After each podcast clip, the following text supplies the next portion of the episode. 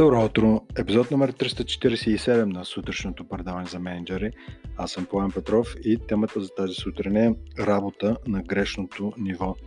Ще стане въпрос за две посоки, в които може да се окажете, че работите на грешното ниво. Това е едната посока естествено е, когато работите едно или две нива под вас и може би в 80% от случаите менеджерите правят тази грешка, да работят с едно две нива под тях, да вършат работа, която е на хората от техния екип или още в, в повече случаи на две нива под тях.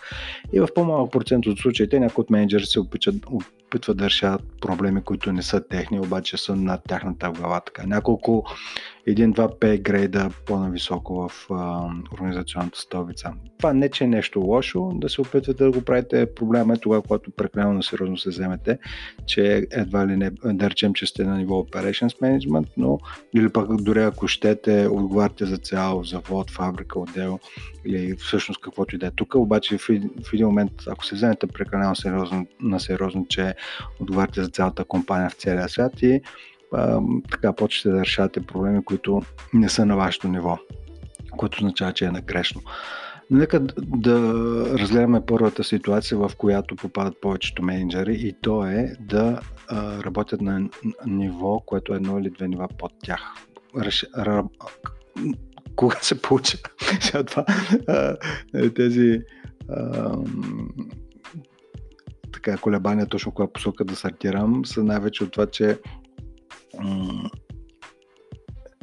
си давам сметка, че най-често това, което се появява е работата, особено за менеджери, които са наскоро промотирани преди няколко месеца само.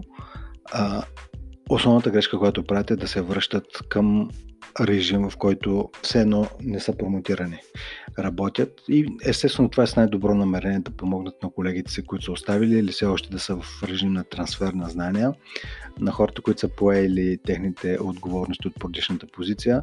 Но истинската позиция е, че не им помагате на хората, след като сте си направили веднъж трансфер, а, трансфера на знанията и най-вече на отговорностите, а, не им помагате, а им пречите от една страна, но подсъзнателно се опитват и продължавате да помагате на хората, вършики вашата стара работа, а, най-вече тогава, когато сте прекалено стресирани или не знаете откъде да си почнете работата. Това е както, ако имате да свършите нещо важно, примерно за хората, примерно, които са преминали през MBA обучения, ще ме разберат какво им предвид. А пък всъщност може би за всички студенти. Това, когато имате да пишете някой, а, някой доклад или ня, някакъв проект, който изисква нали, дълбока работа и изведнъж почвате и се сещате, че трябва да пуснете пране, че не сте си почистили някоя стая, а, отивате да подредите нещо. Нещо подобно. Тоест, отлагате по някакъв начин важните неща, които знаете, че изискват малко по дълбока работа и нещо, с което може би не ви се занимава. Точно това се получава и с менеджерите, които са наскоро промотирани, когато трябва да се заемат с неща, примерно ако сте така, специалист финанси или менеджер финанси, изведнъж вместо само за финанси, отговаряте за човешките ресурси, отговаряте за оперативната работа, отговаряте за взаимоотношенията с клиентите, отговаряте за инвестициите. И тогава, когато за прекалено много неща отговаряте и какво става? Оп, ако използвам този конкретен пример, започвате да се занимавате с финансовите въпроси, които може би а, не са най-важните и спешните към момента, но са ви най-познатите. И това води до, до, до факта да се общувате с бившите си колеги, може би с колегите, на които сте прехвърли отговорност и така нататък. Това на 100% означава, че работите на грешното ниво. Грешно ниво означава, че в компанията ви а, един час труд на различните нива просто има различна стоеност. Това е истината. И ако хората, на които числата ставка е много по-висока в сравнение с други, влезнат, отидат на едно-две нива, това, което ще се случи, на първо място това е така, генератор за неефективност за самата компания, но за това, за което на вас ви плащат в момента, в който сте вече след промоция, няма да имате сила и енергия да се занимавате с тези проблеми. Няма да имате сила и енергия да вникнете в нещата, които а, трябва да вникнете. Честно казвам, за нова позиция, за нова ръководна позиция, понякога минават 6, 12, 18 месеца, докато човек наистина се потопи в истинските а, не, са, не само проблеми и посоки и цели и задачи, но също така и да вникне в езика, на който всъщност се общува. Може да си представите един финансист, извън става, започва да отговаря за представянето на всички останали отдели а, и, и си няма така никаква, никаква представа от инвестиции, няма си представа от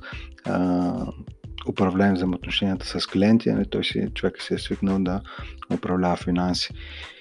Та, това беше един пример, просто да ви провокирам да се замислите дали а, не попадате в тази категория от менеджери, които работят на грешно ниво, просто защо, защото сте стресирани. Отивате и работите с това, което ви е познато. И това води до неефективност в неефективност самата компания, до дълги часове, начин по който се организирате работата. И друг, едно от най-важните неща, всъщност, до което води, е, че като се връщате и правите така обстойно преглеждане на работата и помагане на, на хората едно-две нива по-надолу, това, което правите, е, че наистина ги ограбвате от тяхната способност те да могат да се справят.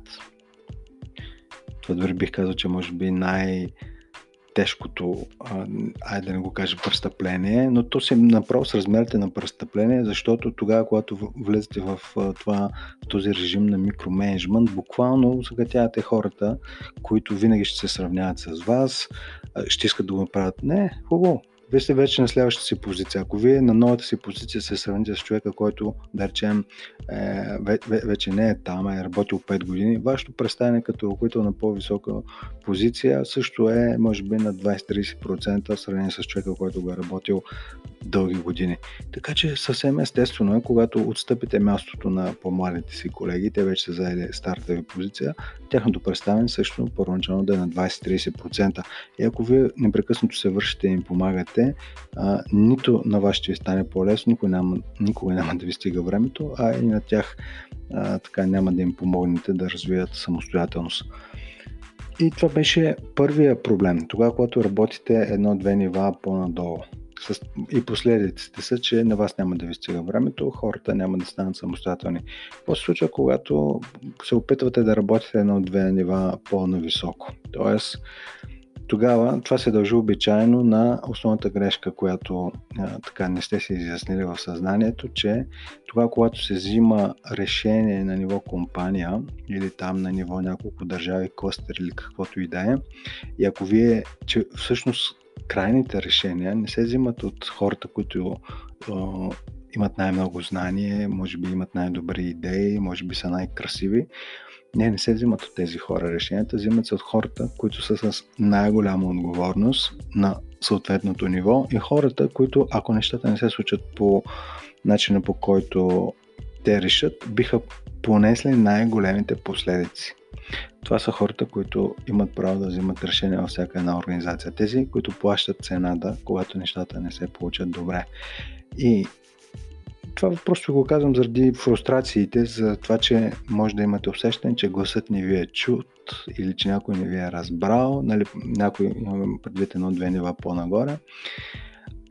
Еми да, вие, това не трябва да ви спира да си казвате мнението, но не трябва прекалено много енергия да хабите, за да работите на грешно ниво. Това е просто работа на грешно ниво. Понякога хората не са готови да ви чуват или понякога, което може да е по-честия случай, вие нямате много от контекста и от истинските причини да се вземат определени решения. Така че фокусирайте се върху вашето ниво на отговорност, там където сте в момента, там имате най-голяма полезна стойност. Не едно-две нива отдолу или под вас, не едно-две нива над вас, на 100% фокусирайте се на най-правилното ниво е на това, което работите в момента.